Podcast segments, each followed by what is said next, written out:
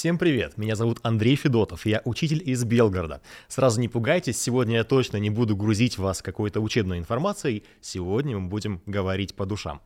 Приветствую вас на новом выпуске подкаста «С последней партой». Почему такое название? Потому что мы не понаслышке знаем, что именно на последних партах идет обсуждение самых интересных и самых актуальных тем, поэтому устраивайтесь поудобней. Конечно же, мы не могли не затронуть праздник 9 мая, потому что каждый год в нашей стране праздник День Победы отмечается очень широко. И сейчас хочу зачитать несколько интересных фактов об этом празднике.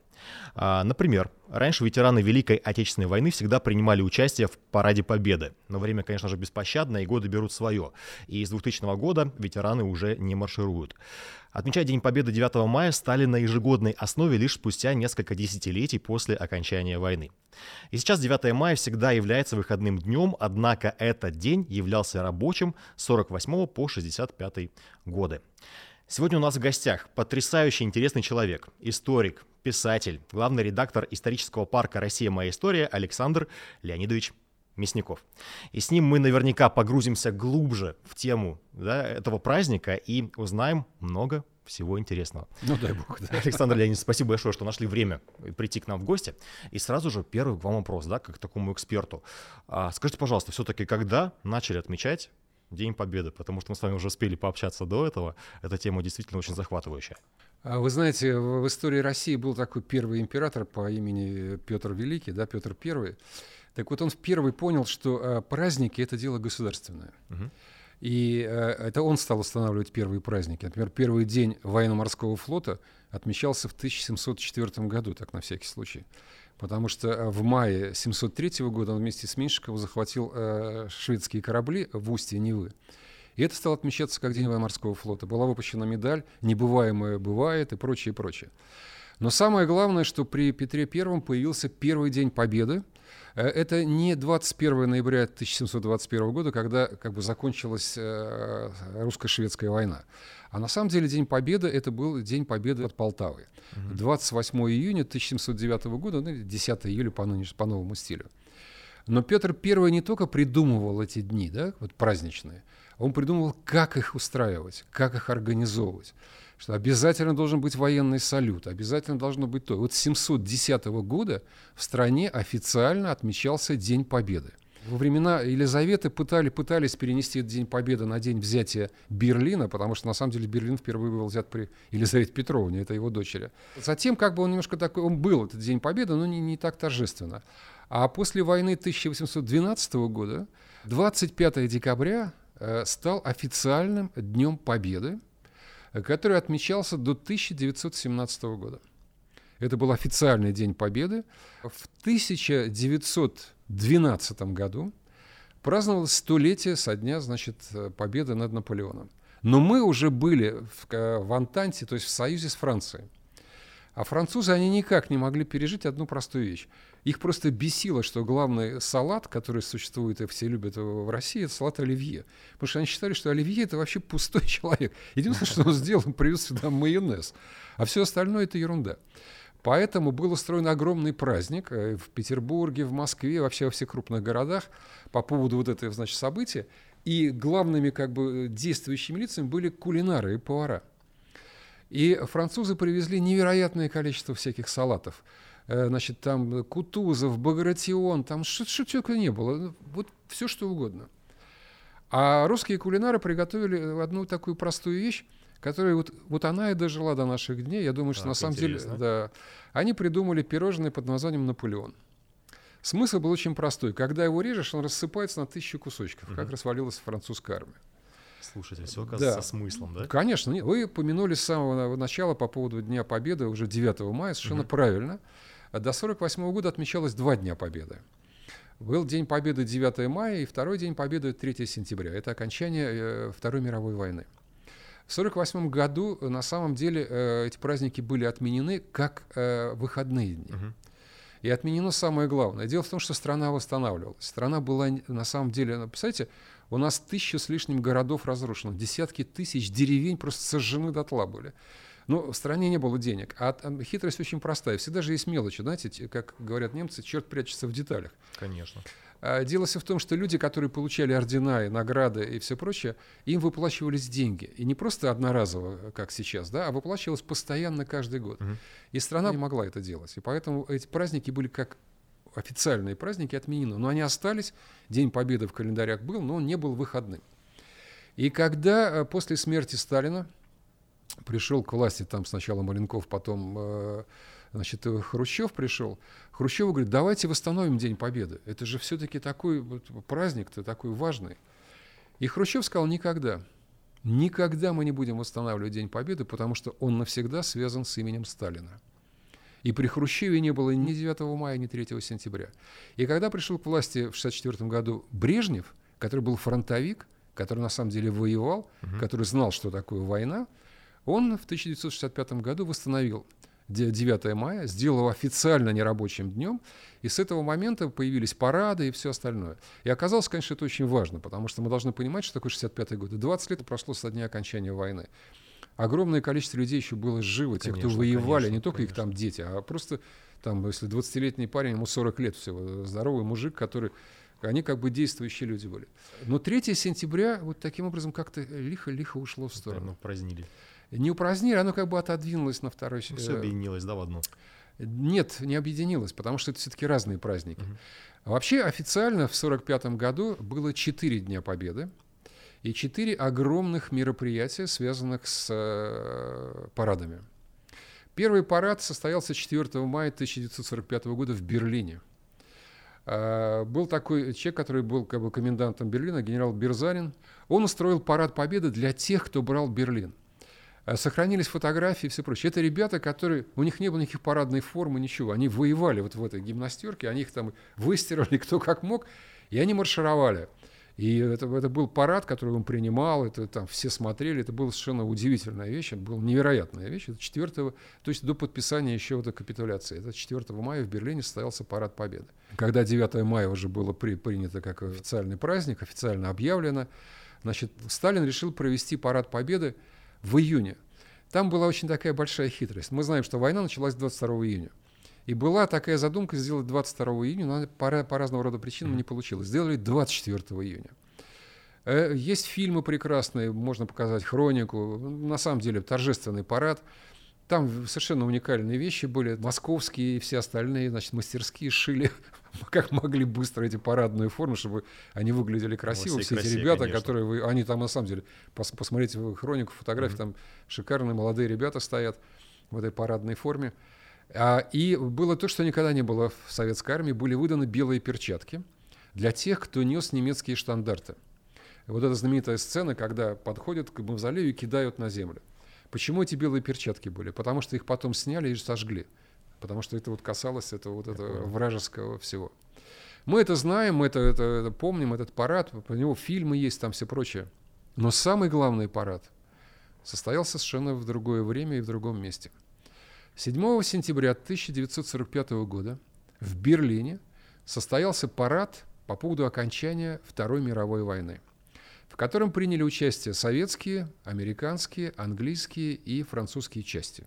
Французы, это, конечно, условно, но тем не менее. Сталин из-за Деголя сказал, что надо, чтобы французы были. Ну, они появились. Это был парад, в котором должны были принять участие и вообще провести все главнокомандующие. Это был соединенный парад э, вот на, на главной улице от Бранденбургских ворот. У нас был сюжет, один раз показали этот парад без слов. Просто без слов. Вот да, вот идут танки, идут какие-то оркестры, что-то такое. А парад был совершенно уникальный по своей сути. Так почему не захотели транслировать а полноценно? А потому что уже стало понятно, что это начало холодной войны потому что и англичане, французы, и американцы выступили э, до такой степени неожиданно, что вообще парад хотели отменить. Э, они отказались приезжать туда главнокомандующие, все прислали только своих заместителей.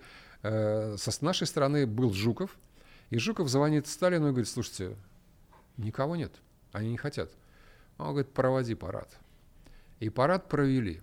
И причем с, очень с такой, знаешь, вот как бы сказать, знаешь, как вишенка на торте. Там, в общем, было понятно, почему нужно подвести парад. Значит, парад был очень такой замечательный, выступил Жуков, очень, очень хорошая речь, очень короткая. Да, вот мы союзники, э, он не говорил пока, но он сказал союзники, значит, мы победили страшного врага, значит, нацизм э, и фашизм, значит, там пятое, десятое. Вот и теперь мы, значит, этот праздник отмечаем. Он выступал с трибуны. И, значит, пошли сначала пехотинцы, значит, наши советские, потом пошли англичане, у них очень оригинально. Они прислали э, подразделение, которое называлось «Крысы пустыни». Не просто, ну так вот, просто крысы. Звучит, звучит. Ну, это... Потом пошли э, американский э, парашютно-десантный полк, и в конце, значит, французы. Но у всех вызвало потрясающее совершенно ощущение оркестра. Дело в том, что каждый э, значит, э, участник э, всего, всего этого парада угу. выставил свой оркестр. Ну, так. наш оркестр, понятно, да? Значит, американский, там французский, но когда появился английский оркестр, наши военные, в том числе на трибуне, они не знали, как себя вести, потому что это вышли шотландцы в коротких а, юбках. С волынками, да? С волынками. Но дело все в том, что там специально подобрали, значит, этих ребят, оркестрантов, не ниже 180 ростом. Они здоровущие, короткие юбки. Значит, воспоминания этих, кто участвовал, говорит, главное, что потрясало абсолютно волосатые ноги, значит. И вот они, значит, идут, там просто ни, ни, никто не знал. Но вот эта изюминка на торте появилась в конце. И, значит, э, она была очень простая. Значит, потом техника пошла. Значит, э, американские танки, все прочее. И вдруг нас вышли абсолютно никому неизвестные советские танки под названием ИС, Иосиф Сталин. Это тяжелые танки, которые просто внешний вид уже говорил о том, что, в общем, Решили ненароком показать. Ребята, да, в общем, вы должны понимать. В Крыму, когда была конференция союзников, была договоренность о том, что мы поможем американцам победить японцев. Потому что американцы ничего не могли с ними сделать. Просто ничего. Они воевали вот все эти годы, так же, как мы воевали с, э, с немцами, да, с Гитлером, с этими, с итальянцами, румынами и все прочее. Мы должны понимать, что э, вот эта вот э, армия, которая пришла в 1941 году, она мало отличалась от армии, которая пришла в 1812 году. Потому что там были и румыны, и венгры, и французы. Я просто маленький пример, чтобы было понятно. Я не знаю, смотрели ли ребята или не смотрели. Если не смотрели, посмотрите. Такой был советский фильм. Он сейчас смешной, наверное, про Нормандию Неман. Угу. Это 30 мальчишек французских, которые приехали в Советский Союз во время войны, летчиков, которым дали советские самолеты, чтобы они воевали на нашей стране. И они воевали. Вот эта эскадрилья называлась Нормандия Неман. Сейчас, на всякий случай, она в составе НАТО находится, так чтобы было понятно. Значит, и вот эти ребята воевали. Ну с кем они воевали-то?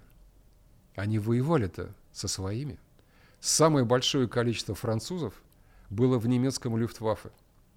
Вот в чем весь парадокс. Сталину напомнили, что во время Крымской конференции он обещал помочь американцам в борьбе с японцами. И э, Советский Союз перебросил на Дальний Восток. Это вообще отдельная история. Как можно перебросить миллион военнослужащих, чтобы ни одна разведка в мире не узнала, что военнослужащие оказались там.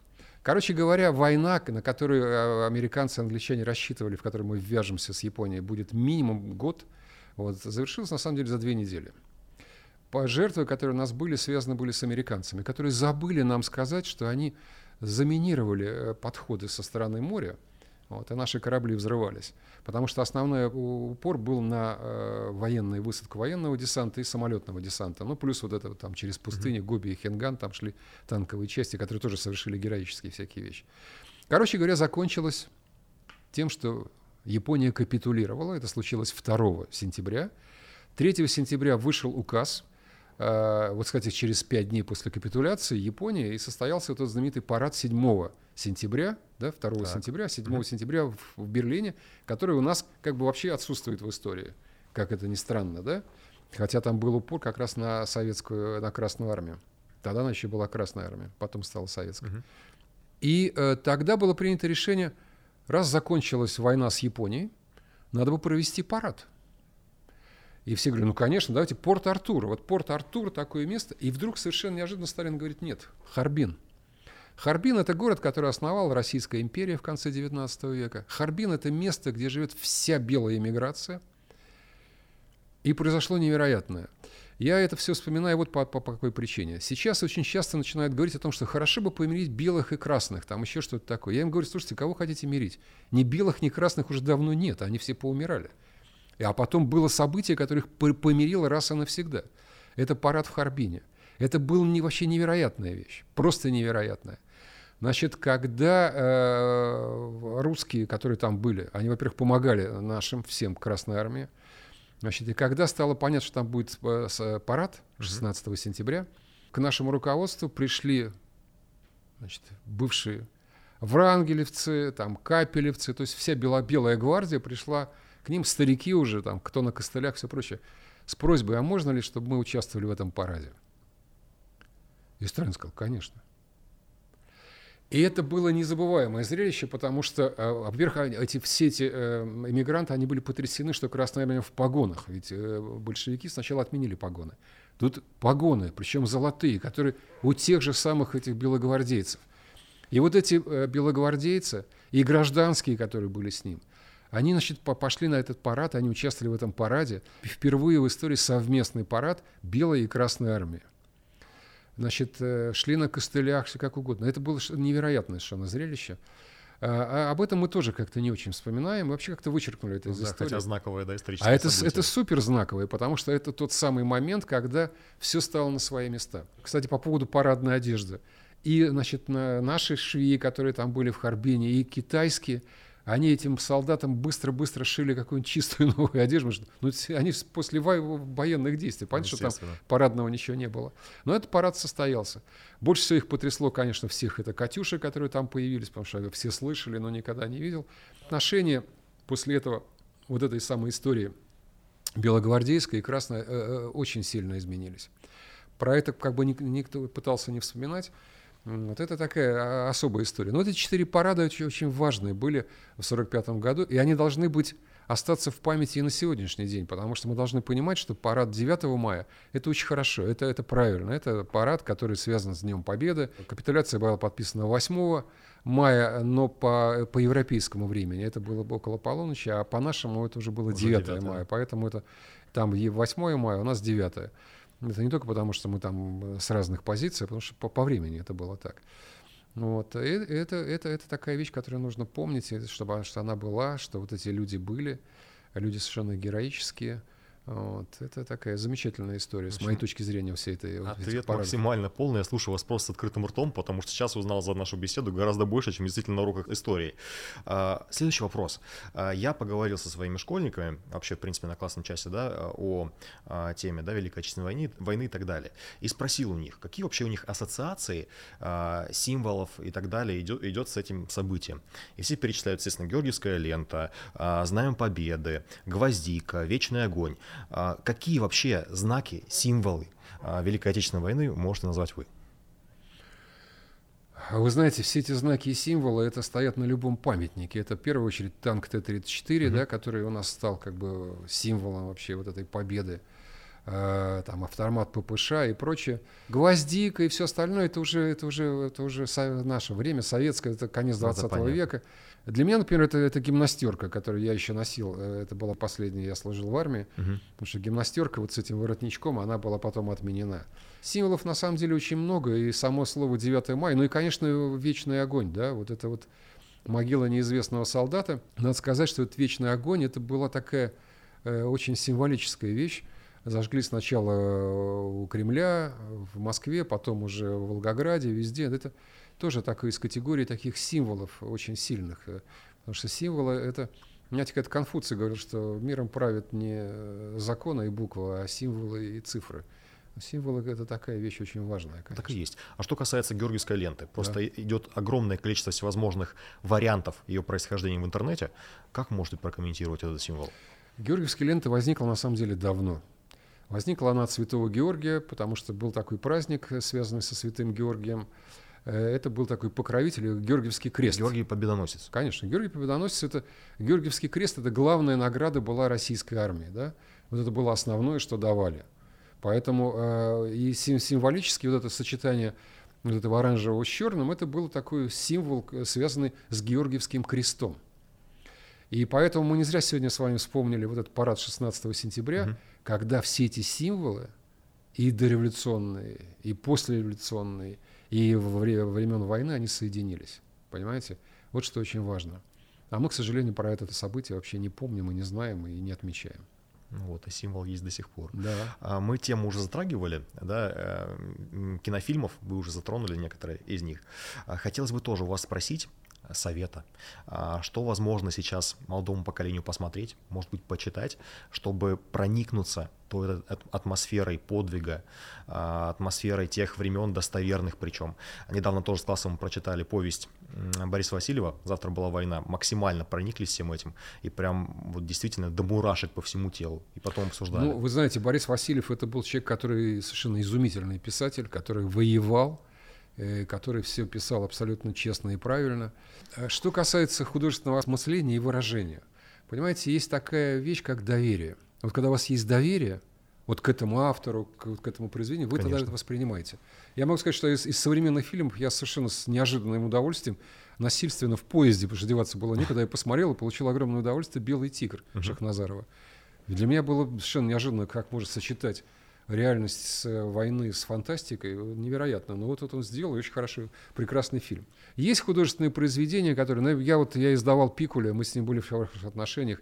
Есть у него «Мальчики с бантиками» и прочее. Это, он сам служил, он был э, юнгой, он служил на флоте, он прекрасно понимает, он писал вот это вот и рассказывал.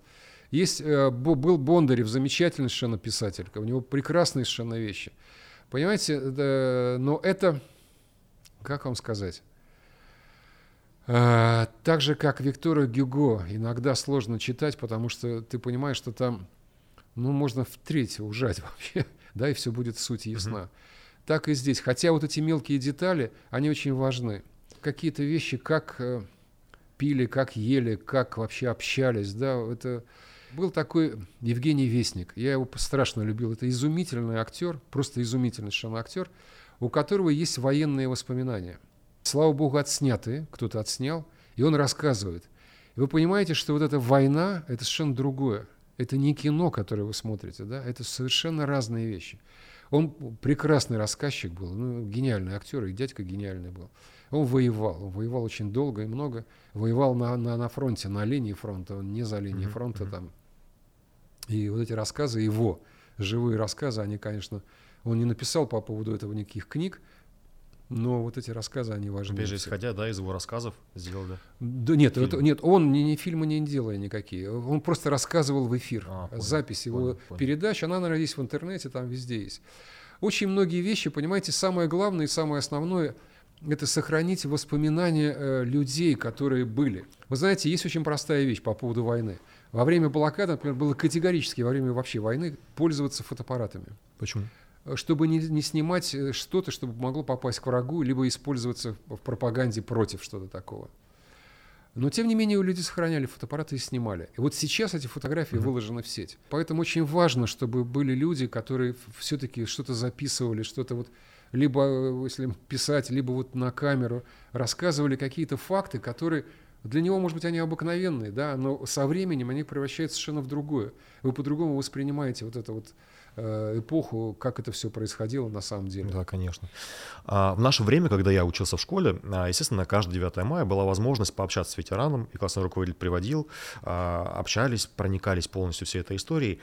Как вопрос поступить с детьми сейчас, учитывая то, что, конечно, сейчас проблематичней с каждым годом все более и более становится привести ветерана, как поступить сейчас? Вы знаете, на сегодняшний день, когда мы же мы должны быть честными перед собой и перед детьми, да, у всех есть э, телефоны. Конечно. И у всех есть компьютеры. И во всех э, классах есть экраны большие, да. Слава богу, за все эти годы, э, пока были живы ветераны, и особенно во время войны, было записано невероятное количество хроники. Хроника, поверьте мне, что документы, они сильнее, чем любые художественные сочинения. Это однозначно. Понимаете, есть очень простая вещь. Когда какое-то событие требует длительного объяснения, значит, либо человек, который рассказывает, неправильно рассказывает, либо что-то не так с этим событием. Потому что вещи, которые э, объективно существуют, они понятны без слов. Просто понятны, понимаете? Есть фотографии совершенно уникальные, да, фотографии тоже художественный жанр, фотографии времен войны. Там не надо ничего рассказывать. Я могу вам привести очень простой пример. Для меня были бы самые главные ветераны, которых, к сожалению, ни одного не осталось. Вы знаете, какая была продолжительность жизни девочек-санитарок, которые работали на фронте? 40 минут. 40 минут. Потому что эти девочки после боя выползали брать раненых, и в это время немецкие снайперы их стреляли. Понимаете? И тем не менее эти девочки и мальчики шли и работали санитарами, вытаскивали и спасали. Поэтому э, вот эта хроника, вот эти фотографии вот этих девчонок, фотографии, э, я просто хочу сделать, получится, сделаю, я хочу про этих военных военврачей сделать. Понимаете, вот аспект совершенно такой, как бы не затрагивая военной темы, да, mm-hmm. а самый важный. Во время войны у нас не было ни одной пандемии. Что такое пандемия, сейчас знают даже все дети. Да, не понаслышке. Ни, а ни одной пандемии не было. Почему? Потому что работали военные врачи. Так работали, как никто никогда. У нас была даже разведка военных врачей, понимаете? То они делали все для того, чтобы вот это возможные вспышки инфекций, болезней, раны и все прочее затушить. У нас был такой замечательный э, военачальник Рокоссовский, который подвел итоги войны очень простой фразой. Вы знаете, в войну выиграли 17 миллионов раненых, которые наших врачи вытянули и вернули в строй. Это сильные слова. Понимаете? Поэтому вот эти вот... А мы никогда не рассказываем про этих военврачей, там, про этих санитарок. А это, это же люди, которые супер героические, понимаете? Они делали вещи неверо- невероятные совершенно. Любой человек, я не знаю, там, не дай бог, конечно, но когда ты оказываешься в ситуации, когда твою жизнь решает кто-то, да, вот ты уже лежишь на операционном столе, а там столов не было, они лежали на носилках, а то и на земле. Они спасли 17 миллионов раненых. Вы представляете Это вот те люди, которые как бы э, совершили эту победу. Потому что человек, который воевал, который был ранен и вернулся в строй, это не новобранец. Это человек, который воюет по-другому совершенно. Это люди, которые брали и Будапешт, самую страшную вообще опору нацизма, и потом Берлин и все прочее. Понимаете? Ну, это да, отдельная тема, которую нужно освещать. А смотрите, весь этот хрон где-то можно брать? военный. Где-то он есть в свободном доступе, возможно. Он сейчас в открытом доступе. Вся эта хроника военная. И был... Э, знаете, что такое военная хроника? Я почему говорю, что это важнее? Значит, фильм э, про, э, значит, э, Москву, вот это вот э, разгром немецких войск под Москвой, документальный фильм, я для многих открою вообще э, тайну невероятную, получил Оскара. Понимаете, в 1942 году? Он получил Оскара – за которые сейчас там бьются все вот эти там модные красные эти самые дорожки и все прочее. Потому что это был фильм, рассказывающий о совершенно невероятном событии, которое не могло произойти, но оно произошло. Поэтому вот эти документальные фильмы, это, конечно, очень важно, это очень нужно. Сейчас очень много стало возвращаться цветной хроники, потому что... Тех времен. Да, в 1945 году было принято решение всю хронику перевести в ЧБ, в черно-белый вариант. Там разные были причины. А хроника немецкая вся цветная, наша с 43 -го года вся цветная была. Потому что когда взяли кодековские склады, то стали снимать на цвет. А сейчас же ведь удивительная вещь, если эти нейросети, которые раскрашивают все фотографии. Ну да, и улучшают прочее. качество сразу в разы. Там, я не знаю, там у меня фотографии Берлина, нужно было делать фильм, там эти ребята, девчонки в Берлине. И когда ты видишь, что это, это именно ребята и девчонки, понимаете? Вот в чем все дело. Потому что вот слово ветеран, понимаете, это так же, как я прикажу, денег, на каком вы фронте воевали? Да ни на каком я фронте не воевал, а после войны родился. Но для детей, для людей важно, когда молодые, здоровые, сильные э, мужчины, девочки, там, девушки рассказывают то, что они пережили, то, что они видели. А это сохранилось вот в этих документальных кадрах, понимаете? Сохранилось в газетах. Я просто из газет переведу один пример. Uh-huh. В, в Питере есть такой музей э, истории блокады. Э, очень хороший музей традиционный и все прочее. И вот я пришел в него снимать сюжет уже в 90-е годы, как бы при новой власти. И смотрю, там висит газета «Ленинградская правда». Я просто хочу сказать, что в советские годы получить газету 20-летней давности было невозможно. Нужно было специальное разрешение. Я понимаю, почему теперь. Значит, газета «Ленинградская правда». Событие, значит, 150 строк. Ну, любой журналист знает это вот такое, примерно там лист, тетрадки, условно говоря, да? О том, как в районе Синявина состоялось боестолкновение. Боями никто никого не называл. Называл официально боестолкновение. Перечисляется, погибло двое немцев, э, два красноармейца и взято в плен. И вот тут я понял, что я ничего не знаю про войну. Поэтому я потом стал заниматься этой темой отдельно. Взято в плен. Два норвежца, пять марокканцев, три венгра, фин, латыш. А немцы-то где? Я что-то не понял ничего. Но когда я видел фотографии марокканцев, которые сидели в окопах при минус 35, знаешь, вот эти вот ребята, да? Даже покрыты, представить не могу. Вот, а, а, они есть в интернете, можно найти. Ты понимаешь, что что-то не так в этой истории. Я-то знал, что это немцы, сволочи, окружили город, а там была вся Европа. Понимаешь, то же самое, что под Сталинградом. Вот там в чем вся хитрость. И ты начинаешь по-другому все воспринимать. Поэтому я говорю, что эти документы, там газеты старые, хроника, они говорят намного сильнее, чем, э, к сожалению, многие художественные фильмы. Это к сожалению, потому что художественный фильм очень важен. Конечно. Я могу объяснить почему. Потому что вы можете спросить любого э, мальчишку, девчонку э, в России и за рубежом, что такое день Д? Он все скажет, ну как, день Д? Союзники высадились. А почему он не называется «Открытие второго фронта»? Знаете почему? Потому что если этот фильм назвать «Открытие второго фронта», что на самом деле и было, да, то любой нормальный человек, будь в Америке, там, в Занзибаре, неважно, он, у него возникнет вопрос, а первый это фронт где был? И вот тогда нужно рассказывать, что первый фронт-то был в России, да, что воевали это здесь. Один Д это очень хорошо, да, вот, вот, вот второй фронт, там все американцы, герои, пятое, десятое, понимаете? Нужно об, об этом всем рассказывать, показывать, но понимать, что это нужно не для того, чтобы мы что-то вот хотели там себя как-то возвеличить. Мы хотим просто, чтобы была историческая правда. Мы должны понимать, что сделали наши предки. И для чего они сделали? Для того, чтобы мы жили. Вот и все. Я скажу ребятам очень простую вещь. Э, я понимаю слово мотивация и все остальное. Mm-hmm. Для меня это совершенно ничего не значащие вещи, потому что это уже э, такие вывороты современного времени. Есть очень простая вещь, называется цель и целеполагание. Если у вас нет цели в жизни, то все, что бы вы ни делали, это будет ни о чем. Понимаете, страна выстояла во время войны по причине очень простой, потому что была цель, да, вот цель победить. Ну, цель общая, причем каждого да. отдельного Ну, а в жизни человека, это у любого человека должна быть цель. Вот причем э, хитрость заключается в том, что если у вас есть цель, да, если вы в состоянии сформулировать ее, то она состоится. Какой бы немыслимой она ни казалась.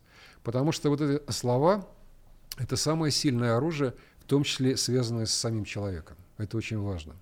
Так и есть. Я полностью с вами согласен. Александр, спасибо вам за такую беседу полноценную. Я действительно смотивирован, по крайней мере, сделать прям полноценное мероприятие для своих детей. Показать ну, все это в красках, учитывая то, что есть огромное количество, как вы говорите, военного хронометража, да, который можно использовать тем более в да. цвете. Поэтому грех этим не пользоваться. Спасибо огромное. Сегодня действительно я очень много интересного узнал для себя. Да, ну. Надеюсь, как дорогие зрители и вы. Ну, спасибо вам, да. Надеюсь, до новых встреч. Ну что, беседа действительно вышла очень насыщенная и познавательная. Я надеюсь, что вы всегда будете помнить о подвиге нашего народа в Великой Отечественной войне. Будете с уважением относиться к ветеранам не только в канун праздника, но и в принципе в течение всего года. И по возможности, конечно же, помогать им в жизни. Я желаю вам быть внимательными и отзывчивыми людьми и оставаться патриотами своей страны. Пишите комментарии, что нового вы узнали из сегодняшнего подкаста. Смотрите и слушайте нас на разных платформах. Всем пока! Увидимся и услышимся в новом подкасте с последней парты.